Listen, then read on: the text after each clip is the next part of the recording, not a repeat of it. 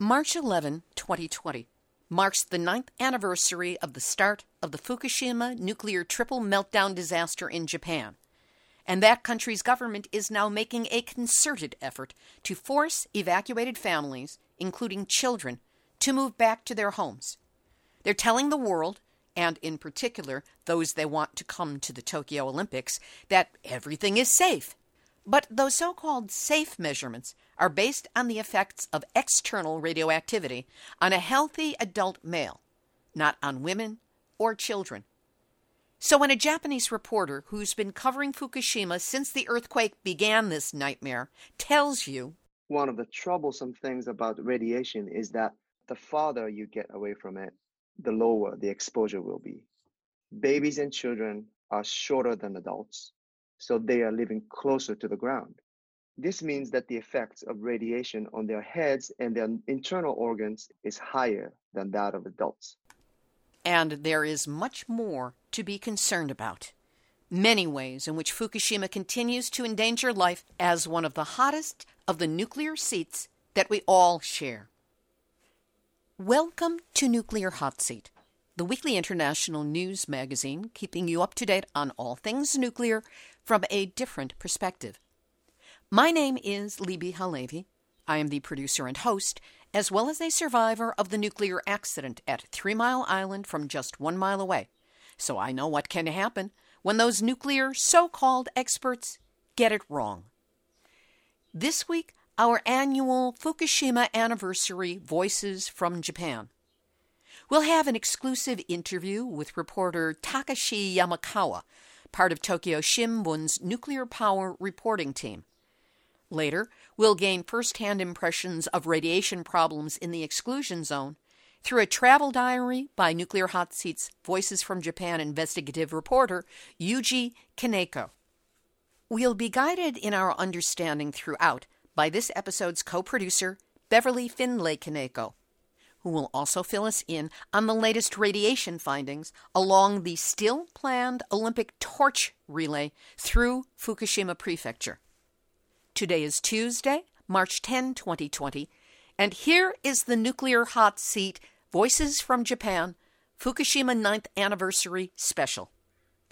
Beverly Finlay Kaneko, thank you for joining us, and please tell us a little bit about Takeshi Yamakawa and the Tokyo Shimbun. Tokyo Shimbun newspaper is a large metropolitan publication in Tokyo. It's also known as the Chunichi Shimbun in Nagoya, which is south of Tokyo. Both editions of the paper have a combined readership of 3.5 million people in Japan. For comparison's sake, the Los Angeles Times is about 650,000. Tokyo Shimbun is a local metropolitan publication, but it's known for its very aggressive reporting.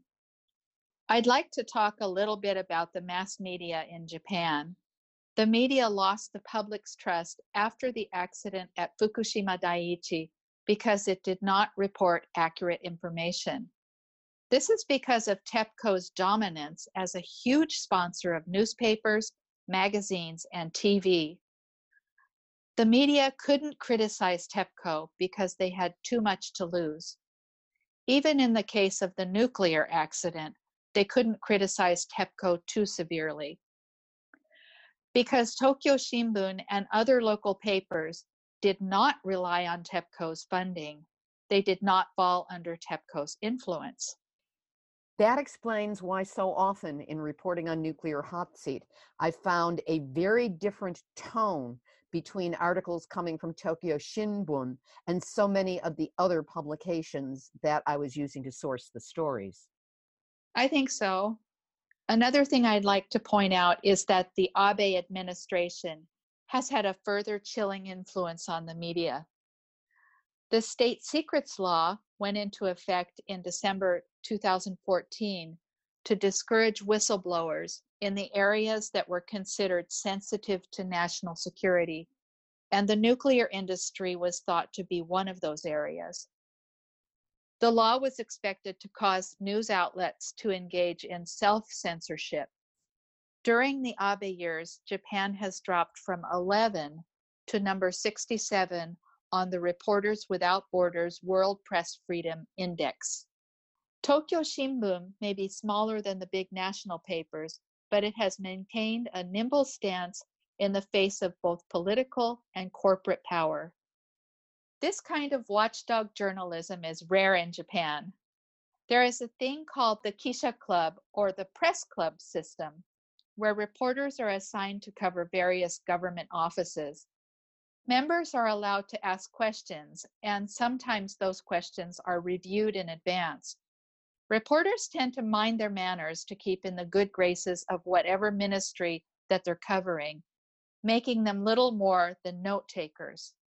Our guest on Nuclear Hot Seat today, Yamakawa-san, is one of four members of the Tokyo Shimbun Nuclear Power Reporting Team that was formed in the wake of Fukushima. They report on all manner of nuclear issues across Japan. They're a small team at a small paper, but the work they do is incredible. From 2017, the team formed their very own, very detailed website and Twitter account where they actively report on the issues. We will have the links to both the website and the Twitter account up on our website, nuclearhotseat.com, under this episode, number 455. For now, we're going to run that interview with Takeshi Yamakawa. 3.11 が起きた頃から原発取材をずっと続けている。I am Takeshi Yamakawa. I'm an editor with Tokyo Shimbun newspaper. I've been reporting on nuclear issues since the accident on March 11th, 2011. I have a lot of things I'd like to ask you today. But first of all, since you started reporting on nuclear issues, what kinds of things have you specifically focused on? Well, I actually started on the very day of the earthquake. In the beginning, over a 24-hour period, we never knew when TEPCO would be giving updates. So Tokyo Shimbun gathered 34 reporters from their posts all over Japan to cover the accident on a revolving 24-hour schedule. I was kind of the director of that effort. Once the accident site settled down somewhat, I began to focus on the people in Fukushima. More recently, for the past 5 or 6 years, in addition to shedding light on the local area, I've also been measuring radiation and writing analytical articles using the data that I've collected. Those are the main things that I've been working on. While you've been reporting on Fukushima, what has made the biggest impression on you? Well, the most shocking thing would have to be visiting Fukushima Daiichi for the first time. The first time I went was in about February of 2012. It was really cold then.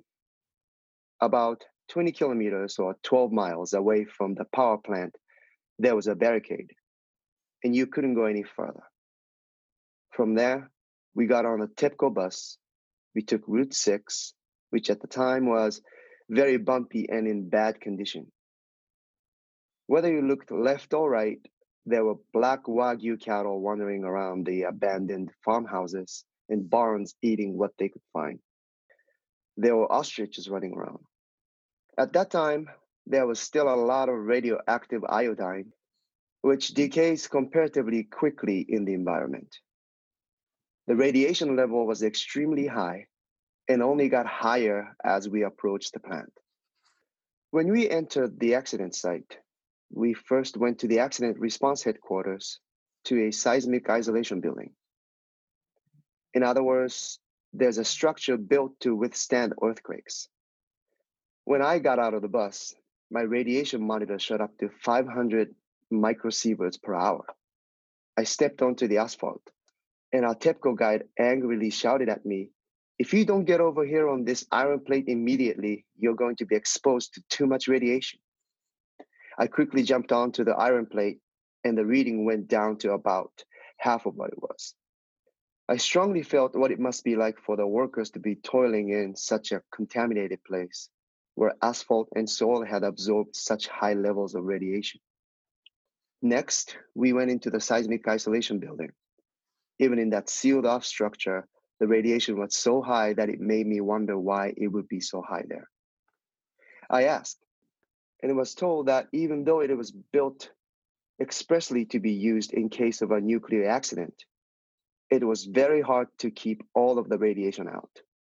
The filters didn't filter out everything. The automatic door was slightly askew because of the earthquake, and it would sometimes stay open instead of shutting, letting in the radiation it was supposed to keep out. Strangely, there were a lot of windows in the building, and there was seepage around them. Workers like the Fukushima 50 couldn't be left in such conditions, so they plastered plastic sheeting all over the walls inside to keep out drafts. They also made a point to clean often inside the building. I was shocked to see such harsh work conditions. As we got closer to the other areas of the plant, like the reactor buildings themselves, the readings on my radiation monitor changed from microsieverts to millisieverts. In other words, 1,000 times higher. And I was inside the bus, where it was supposed to be lower.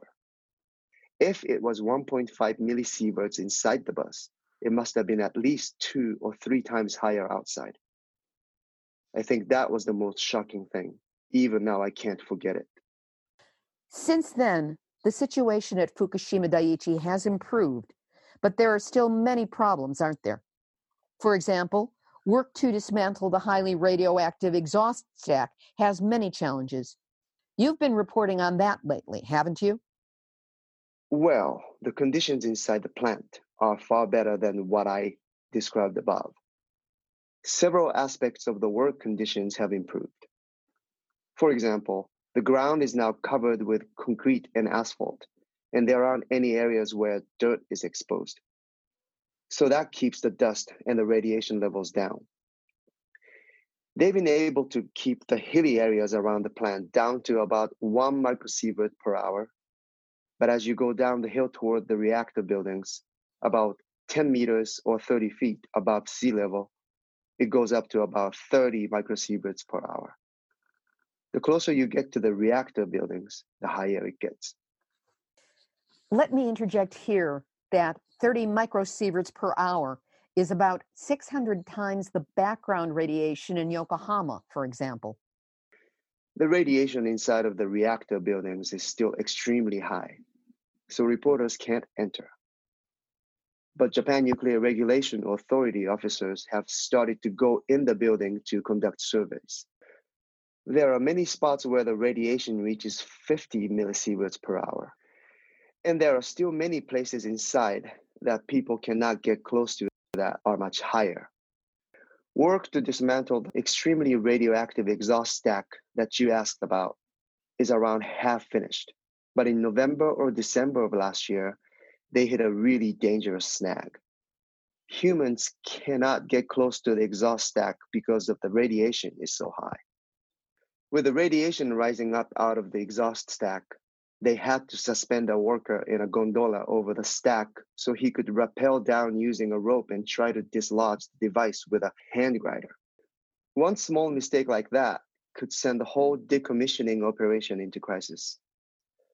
The work on the stack is about half done, which means it is about half its original height. The shorter it gets, the higher the radiation levels from below become.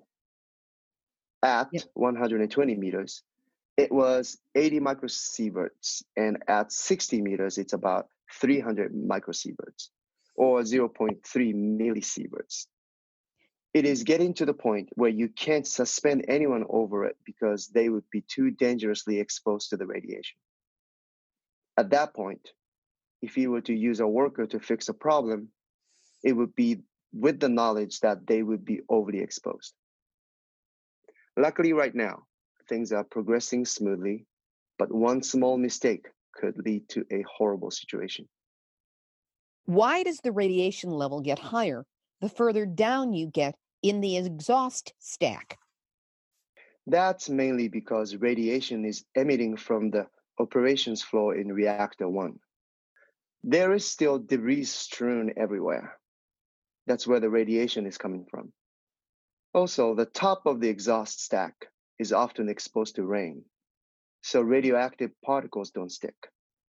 But toward the base, the most recent measurements read 4,000 millisieverts or 4 sieverts. If you spend even an hour there, you will die. It's clear that contamination concentrates toward the bottom. It's because materials that accumulated there when they vented the reactors are still there.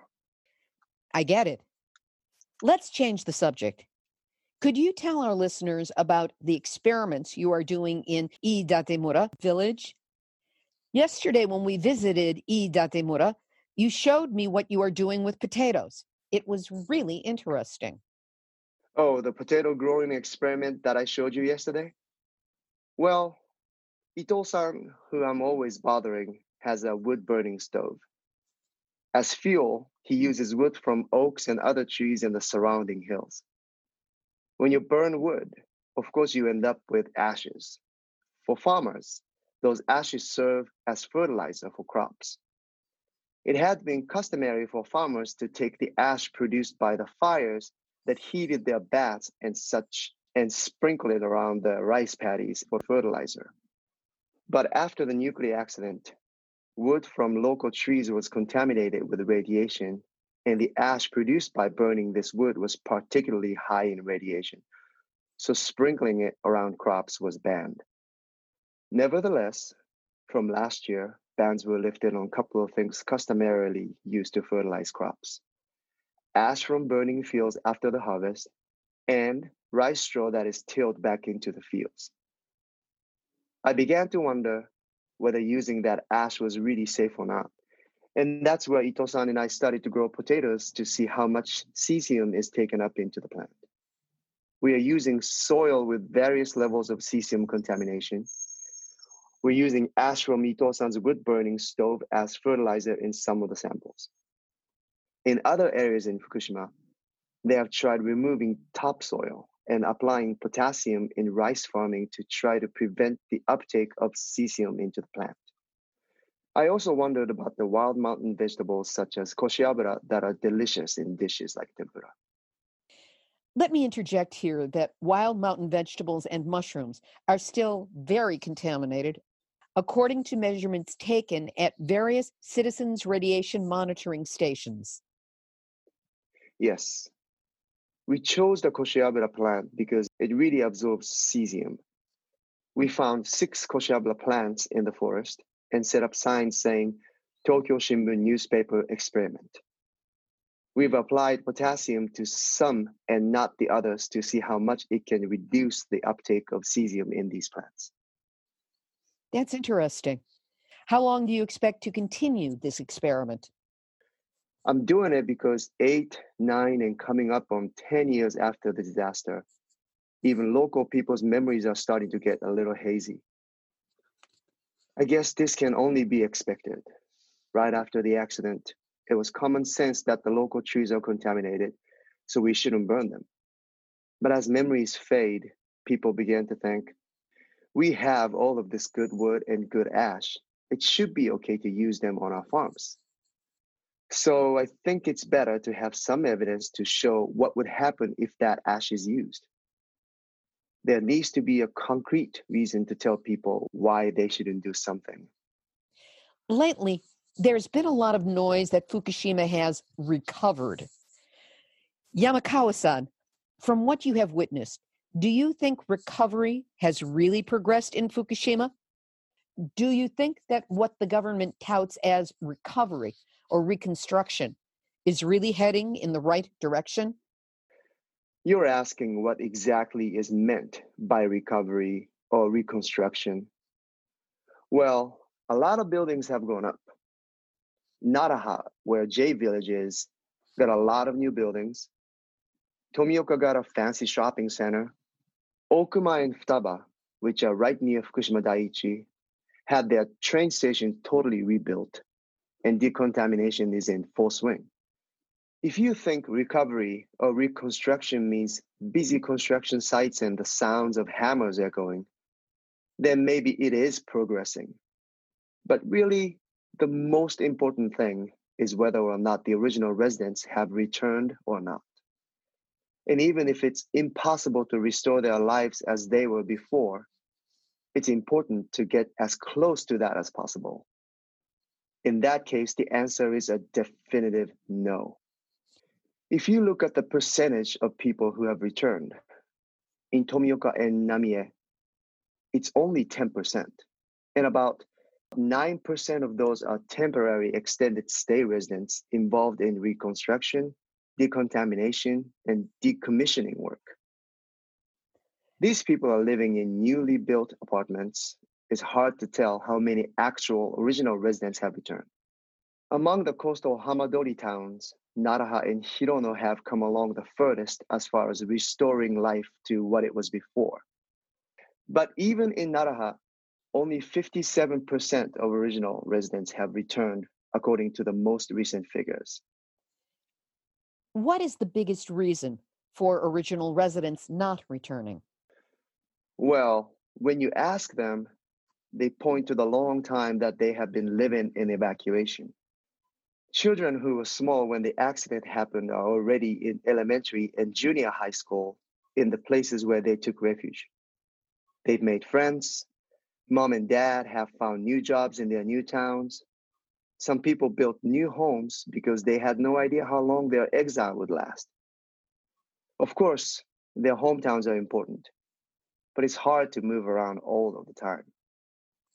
There's also worry about radiation and the fact that the medical services are not back to normal. But the most important reason is that they've built new lives in the places where they evacuated to. So you said that rather than radiation, it's the people have moved on in their lives that prevents them from returning. But even if that's not the first reason, I wonder if there are people who do worry about lingering radiation. Do you really think the situation has improved enough that people don't need to worry about radiation? That's a difficult question. First, crops from farms that are being managed properly are no problem. From time to time, we have tested vegetables that we have received from various farmers. The things that we have tested have never even measured 1 becquerel per kilogram. Even when we have dehydrated the vegetables so they are concentrated and tested, the results have come back negative. At my house, we eat rice from Naraha. People from around here live in tandem with nature. And when it becomes spring, they say, I want to eat fukinoto, a kind of wild mountain vegetable. And around the time of the May holiday week, you hear the warabi and zenmai, mountain vegetables, are sprouting. But those wild mountain vegetables are definitely contaminated with cesium, whether it be a lot or a little. So absolutely, if you don't measure them, you won't know how contaminated they are. As for fish, there is almost nothing to worry about ocean fish.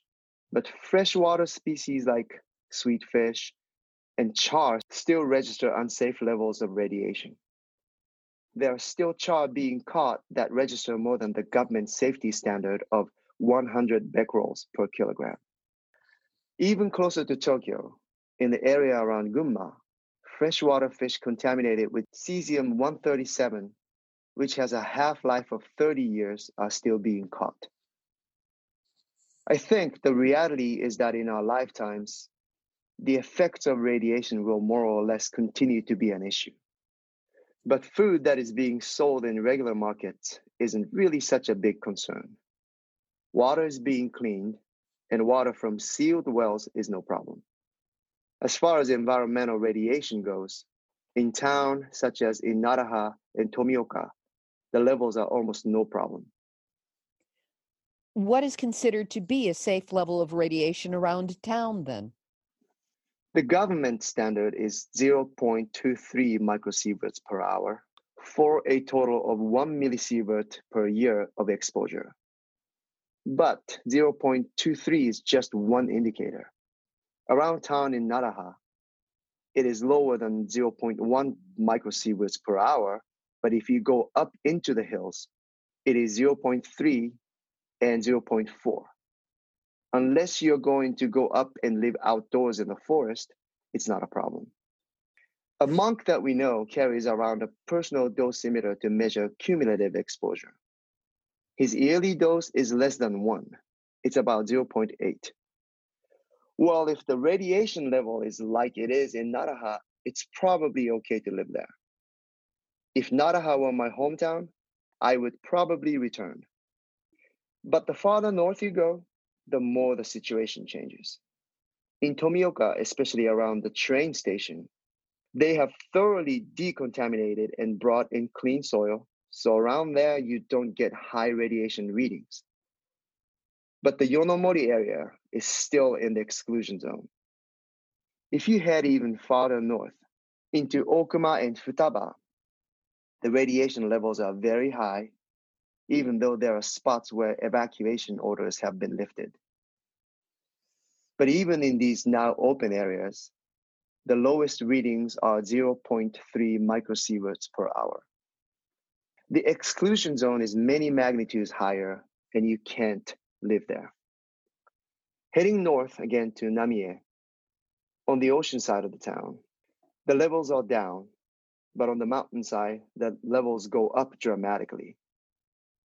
It will be a long time before the mountainside of the town can be reopened. So in Namie, there are areas where it's okay to return, like around the train station.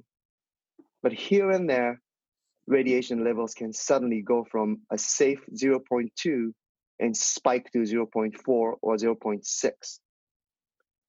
It makes it difficult to have a community in Namie when residents' connections are broken like this.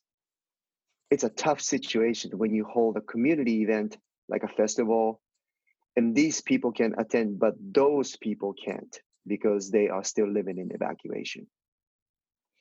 So even though there are some comparatively safe areas, they are mixed in with others where you have to be careful.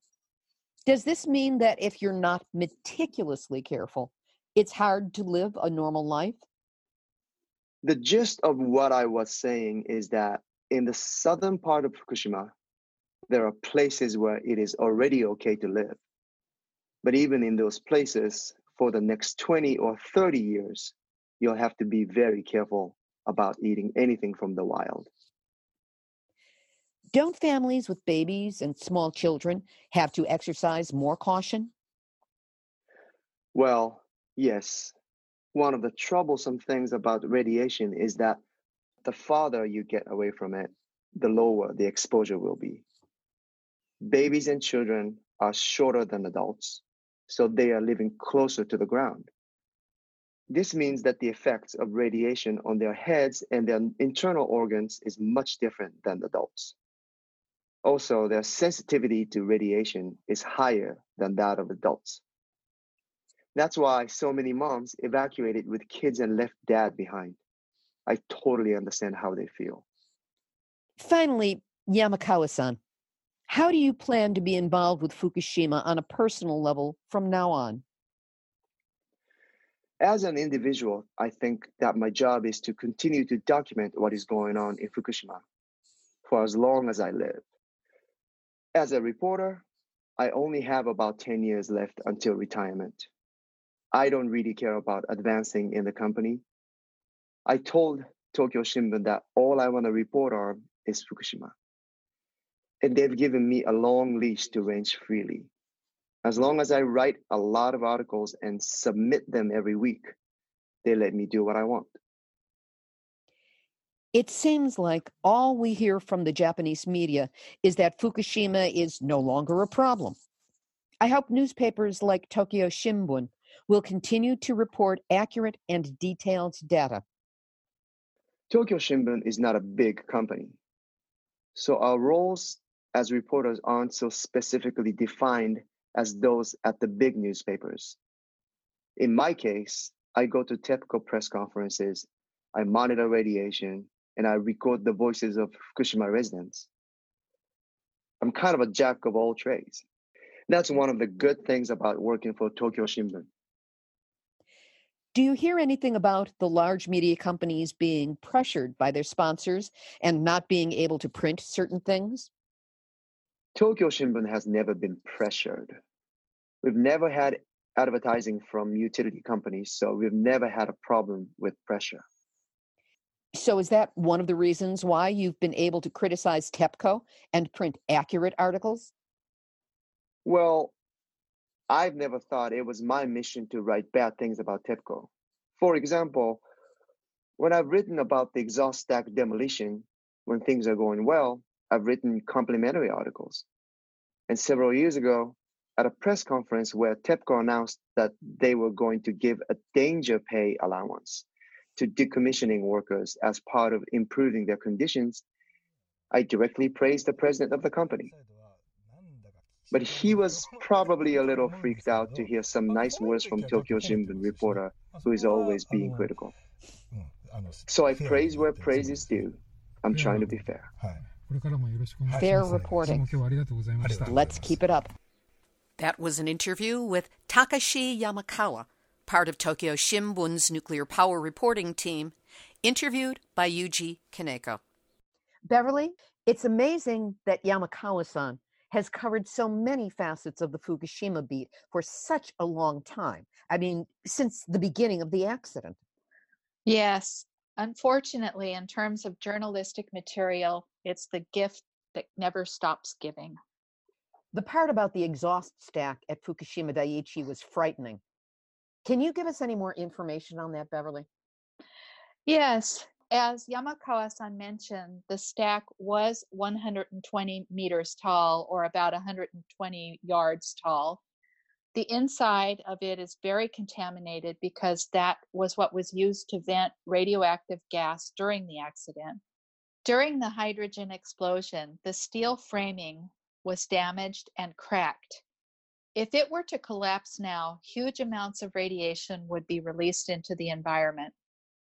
TEPCO hired a local construction company based in Hirono town to dismantle the exhaust stack.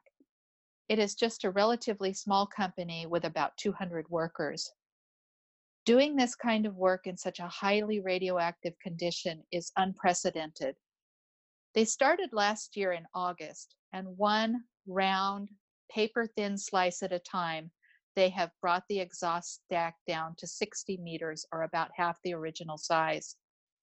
To avoid the high radiation, they've been running the operation by remote control from a bus that's about 200 meters or 220 yards away from the exhaust stack. They've placed 100 cameras to guide the cutting equipment. They need to cut with extreme accuracy down to the millimeter in order not to cause a release of radiation. It's unimaginably difficult to run the remote control operation as the exhaust stack shakes in the high winds. And remember that Fukushima Daiichi is right next to the ocean. It's often windy. And in events like Typhoon Hagibis last year, one of the things that everybody really worries about is that exhaust stack toppling over. It could be another major catastrophe. Unfortunately, as Yamakawa-san described, the operation hit a snag and the cutting equipment suddenly stopped. This was because the blade was off by a mere 3 centimeters. The deadly task of dislodging the blade by hand that he described took 11 hours. Do we know when they are supposed to finish? They were supposed to be done by the end of March, but because of problems like the stuck blade, they probably won't be done until the beginning of May, even working around the clock. Here's hoping there won't be any accidents. I hope for the same thing. This kind of operation is a glaring illustration of just how dangerous decommissioning Fukushima Daiichi is. A small error can lead to a major catastrophe. I don't understand how the government can say that the plant is stable and everything is under control.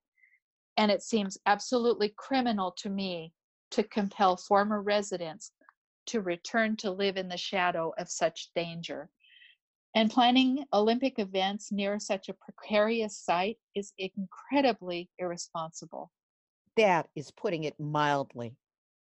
We'll continue with this week's special Fukushima 9th Anniversary Voices from Japan episode in just a moment. But first, every year, Nuclear Hot Seat produces Voices from Japan to share little-known information and perspective about the ongoing impact of the 2011 earthquake, tsunami, and the start of the Fukushima nuclear disaster. We utilize interviews in Japanese with individuals you might not hear from otherwise, and they share details that are not commonly known. It takes a lot of time and energy to secure the interviews, translate them, record the voiceovers, and put together the pieces so that you, the listener, receive a clear, accurate picture of how things really are in Fukushima right now. That's what Nuclear Hot Seat exists to do, not just for this anniversary, but every week of the year. And you know, in order to do this 52 weeks of the year, Nuclear Hot Seat is dependent upon donations to meet our expenses. So if you find yourself learning what you didn't know before, you feel moved, touched, horrified, or enraged by learning what is really happening to the evacuees and survivors of the Fukushima nuclear disaster, help us now by making a donation. Go to nuclearhotseat.com and click on the big red donate button. That's to send a donation of any size. And to set up a monthly $5 donation, the same as a cup of coffee here in the U.S., just click on the big green donate button, again at nuclearhotseat.com. Help us keep reporting the nuclear truth in Fukushima or wherever it may be hidden. Do what you can now, and know that I'm deeply grateful that you're listening and that you care. Now back to this week's Nuclear Hot Seat special, Fukushima 9th Anniversary Voices from Japan. Let's shift our focus. I was a little confused by Yamakawa-san's discussion of food safety in Fukushima. I understand the part about wild mountain vegetables, but what about the things you can buy in the market? Well, first, we have to remember that Yamakawa-san is a reporter and he walks a fine line in his professional life. He works with known facts and research, and he's trying to do more research himself to find what works and what doesn't. Regarding the food sold in shops in Fukushima, it's impossible to know whether it's really safe or not. Food from Fukushima that's on the market is almost certainly below the 100 becquerels per kilogram standard set by the government. Almost nothing that is tested by Fukushima Prefecture is over that limit now. Also, recently, citizens' radiation monitoring stations rarely turn up anything from local farms that exceed that standard. But is 100 becquerels per kilogram really safe? Or is it just an arbitrary ALARA, as low as reasonably achievable number? And obviously, they can't test every last cucumber and every last carrot. And there are still hot spots in many areas. So you can't be 100% certain. Again, there are things from the wild that regularly go over the limit, and that is dangerous. Libby, I think you remember that recently you asked me about radiation contamination in food, and I went and checked a few different citizens' radiation monitoring station websites. Several wild things, such as wild boar meat, mushrooms, and mountain vegetables, still exceeded the government limit. But mostly produce sold on the market appeared to be quote-unquote safe. Also, different countries have different safety standards, and there's different political situations in different countries. It's surprising to me that 1,200 becquerels per kilogram is considered safe in the United States. In other words, in the U.S., it's okay to eat food that's 12 times more contaminated than what the Japanese government allows. The European Union allows 400 to 1,250 becquerels per kilogram of cesium in food. Again, this is higher than in Japan. One thing that all of the testing for radiation in Japan uncovered for our family was that the French blueberry jam that we'd been eating for years was contaminated. I'm pretty sure it was taken off the market in Japan, but it's still on the shelves here in the United States. Well, these high safety thresholds are probably because of atmospheric nuclear testing and the Chernobyl nuclear disaster, which contaminated the planet Earth. And there's really no such thing left as clean food. Here in our local environment in California, oil drilling byproducts are often radioactive, and those contaminate the groundwater. Areas where there is fracking are of particular concern. Personally, I'd like to have food that's the closest to zero as possible, especially if there are kids at home. That's why I'm careful. If I have a choice in the market, I don't buy food from Fukushima. Even government information on the internet shows that although Fukushima food is well under the limit in general, it has higher levels of radiation than other areas in Japan. And food from Hamadori along Fukushima's coast is more contaminated than food from the middle and western parts of the prefecture. When I travel to Fukushima, I'm not picky, but I'm well beyond the age where it really matters. Fukushima moms worry about their kids too.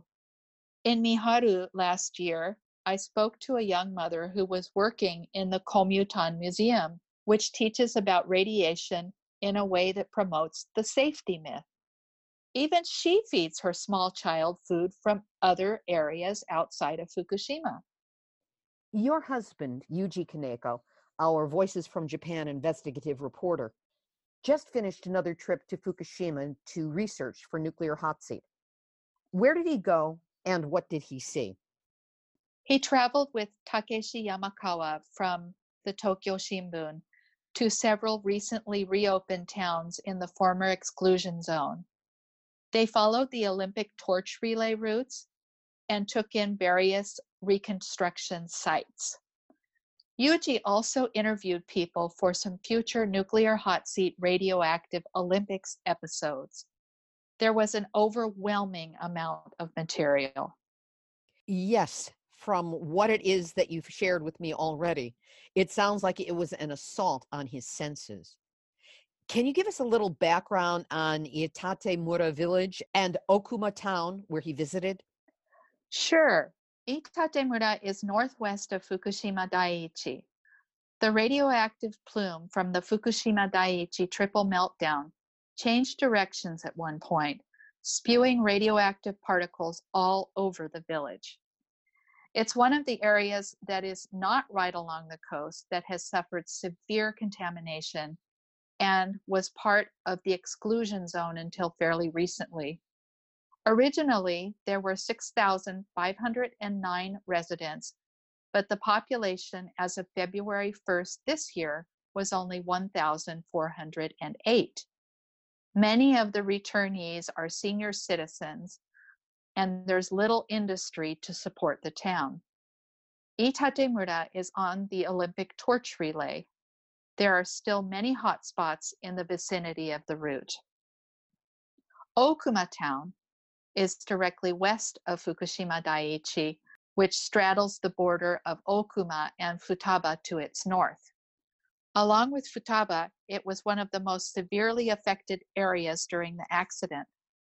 Last year, we traveled along Route 6, which slices through both Okuma and Futaba. Even with the windows up in our car, the radiation levels were high.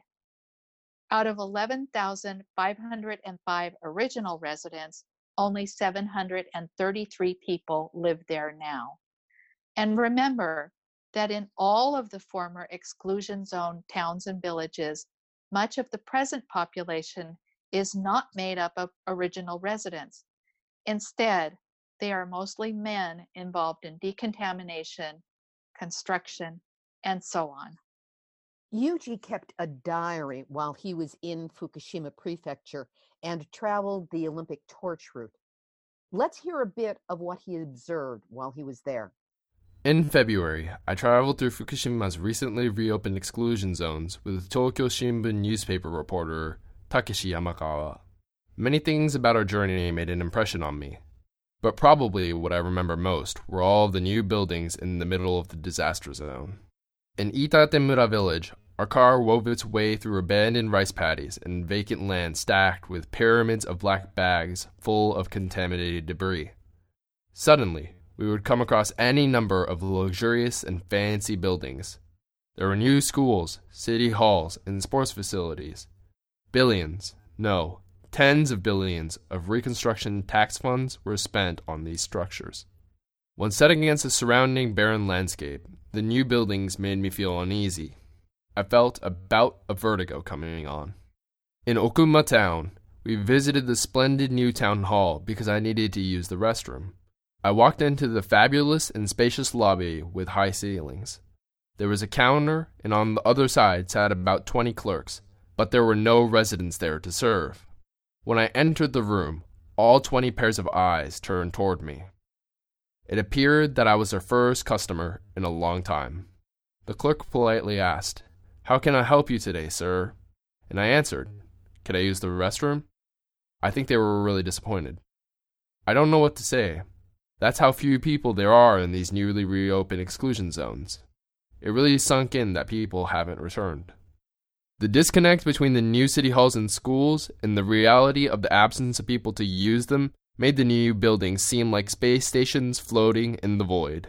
And the fact that these brand new squeaky clean facilities were surrounded by a radioactive moonscape made it seem all the more like outer space. In particular, Iitate Mura's new accredited compound for children was stunning in more than one sense of the word.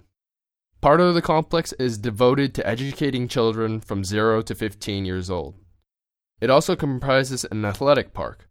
Construction fees for the whole compound were a whopping 57 billion yen, or more than half of $1 billion. On top of that, there are educational costs for the children, textbooks and materials, school lunch, uniforms designed by the world-famous designer Hiroko Koshino, extracurricular activities, field trips, and longer school excursions. All of this is free. According to the PR material from the grand opening of the school, the village pays tuition for all of the students. This amounts to 100 to 150,000 yen per preschooler, 100 to 160,000 yen per elementary schooler, and 200 to 250,000 yen for middle schoolers. So, depending on the age of the child, the village pays roughly $1,000 to $2,500 per child each year.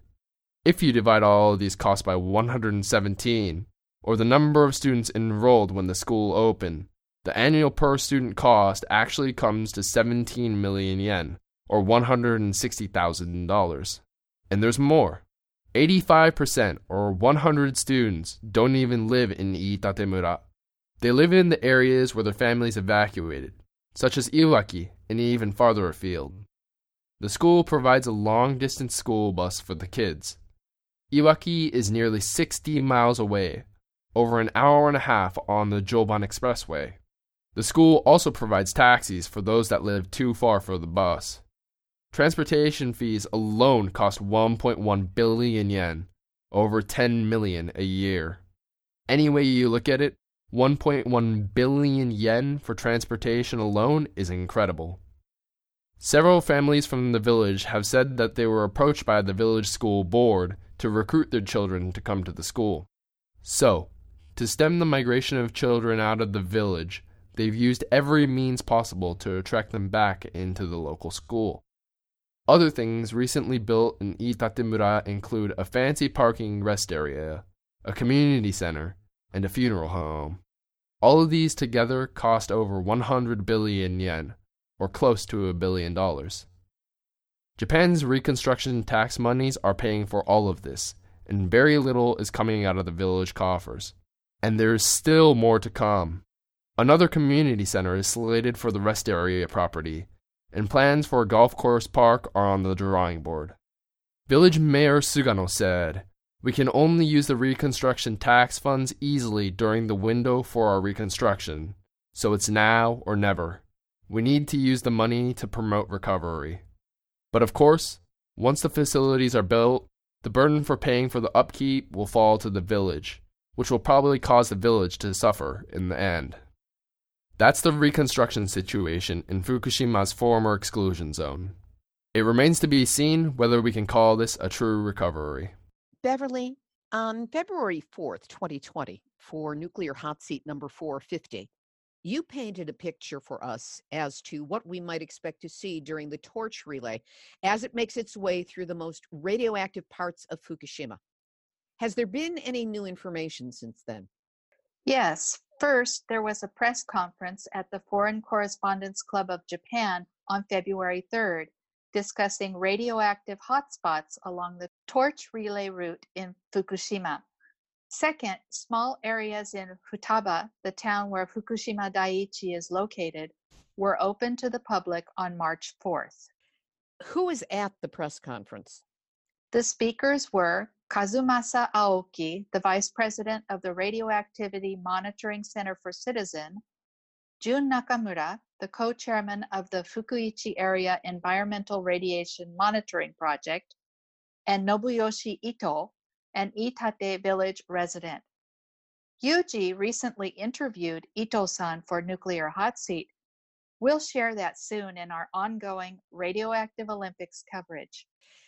That's a pretty heavy-duty lineup. What were they talking about to the reporters? These groups covered the torch route in the Hamadori coastal area that is still contaminated. They conducted their tests over 5 days in December 2019 and January 2020. They measured air dose rates at 1 meter above the ground, as well as did soil sampling in 69 different places. Sampling both air and soil is important because the air dose can be unreliable if there are buildings and foliage in the way. Soil measurements are more reliable. In Chernobyl, the soil measurements were what determined evacuation areas. The groups took samples along the relay course itself and from random places such as side streets and residential areas. Much of what they spoke about echoes the information we shared on Nuclear Hot Seat on February 4th, but there was some eye-opening new information. What are some of the takeaways from the press conference? 52% of all the measurements taken directly on the relay course were higher than the government standard. There was an extreme hotspot in Iitate Village. It was 0.85 microsieverts.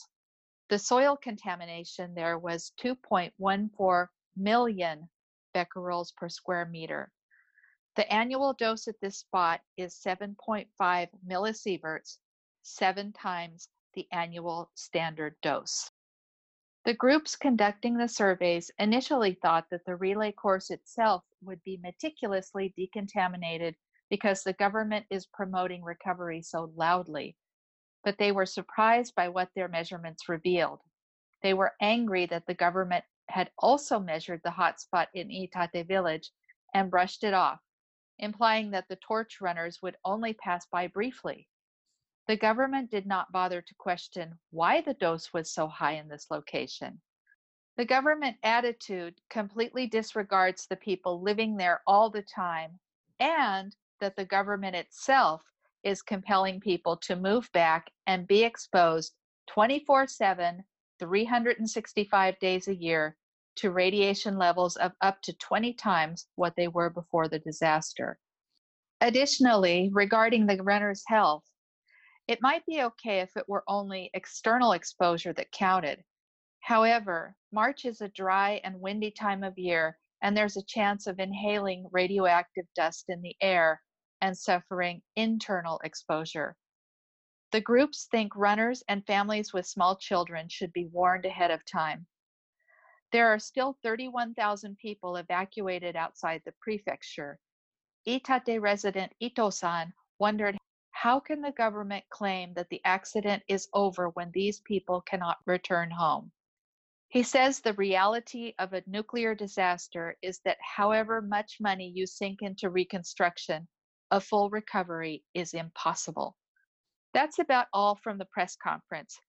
Ito-san has sent us the links for their presentation handouts and slides to share with the listeners of Nuclear Hot Seat. Terrific, Beverly. We will have the links to the press conference and other pertinent information up on the website, nuclearhotseat.com, under this episode, number 455. Now, what about Futaba? Small areas in Futaba, the town where Fukushima Daiichi is located, were open to the public on March 4th. These include the train station and the area surrounding, as well as a small portion of the northeastern corner of the town. It's the last town to be reopened since the disaster. It has been deserted since then.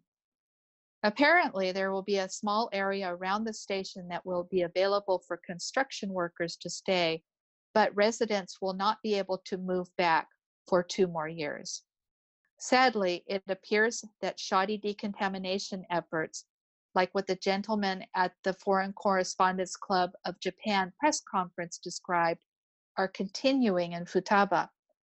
We have a personal friend who has been involved in bringing the train stations in the former exclusion zones back online. When he heard that Yuji was planning to visit Futaba Station next week when it reopens, he told him not to go because it is dangerous. In the rush to meet the Olympic time schedule set by the government, the decontamination efforts around the station have been hasty at best. I'd be curious as to what the groups that spoke at the press conference will uncover when they're able to conduct surveys in Futaba. When we find out, we'll let you know. That was Beverly Finlay Kaneko. Note that as of this recording, the Olympic torch relay is still scheduled to begin on March 26 and be run for 3 days through Fukushima Prefecture, including the towns of Futaba and Okuma. This despite the radiation readings you heard about on this show and COVID-19 concerns. This has been Nuclear Hot Seat for Tuesday, March 10, 2020. The Voices from Japan Fukushima 9th Anniversary Special. Our deepest thanks to co-producer Beverly Findlay Kaneko for her insights, translation skills, and unfailing good humor. To Yuji Kaneko in Japan for his persistence in finding the best possible sources to share information we would not normally encounter. We will have more of Yuji's interviews in upcoming episodes of Nuclear Hot Seat. We just couldn't fit them all on this show. Our thanks also to Kei Ogawa for helping us secure the voiceover performers, and to Shin Kawasaki and Ryan Kaneko for voicing the English translations. Nuclear Hot Seat is available on all your favorite podcast platforms. And if you want a foolproof way to not miss a single episode, go to nuclearhotseat.com and scroll down for the yellow bar. That's where you can sign up for a weekly email that has the link to the latest show and a bit of information about what it contains. We're also on Facebook, where we invite you to like us, comment, and share with others what you hear on the show. And if you appreciate weekly verifiable news updates about nuclear issues around the world, take a moment to send a donation of any size to nuclearhotseat.com. We will really be grateful for your support. This is Libby Halevi of Heartistry Communications, the heart of the art of communicating, reminding you that you have all had your nuclear wake-up call. Now, don't go back to sleep, because we are all in the Nuclear Hot Seat. Nuclear Hot Seat. It's the bomb.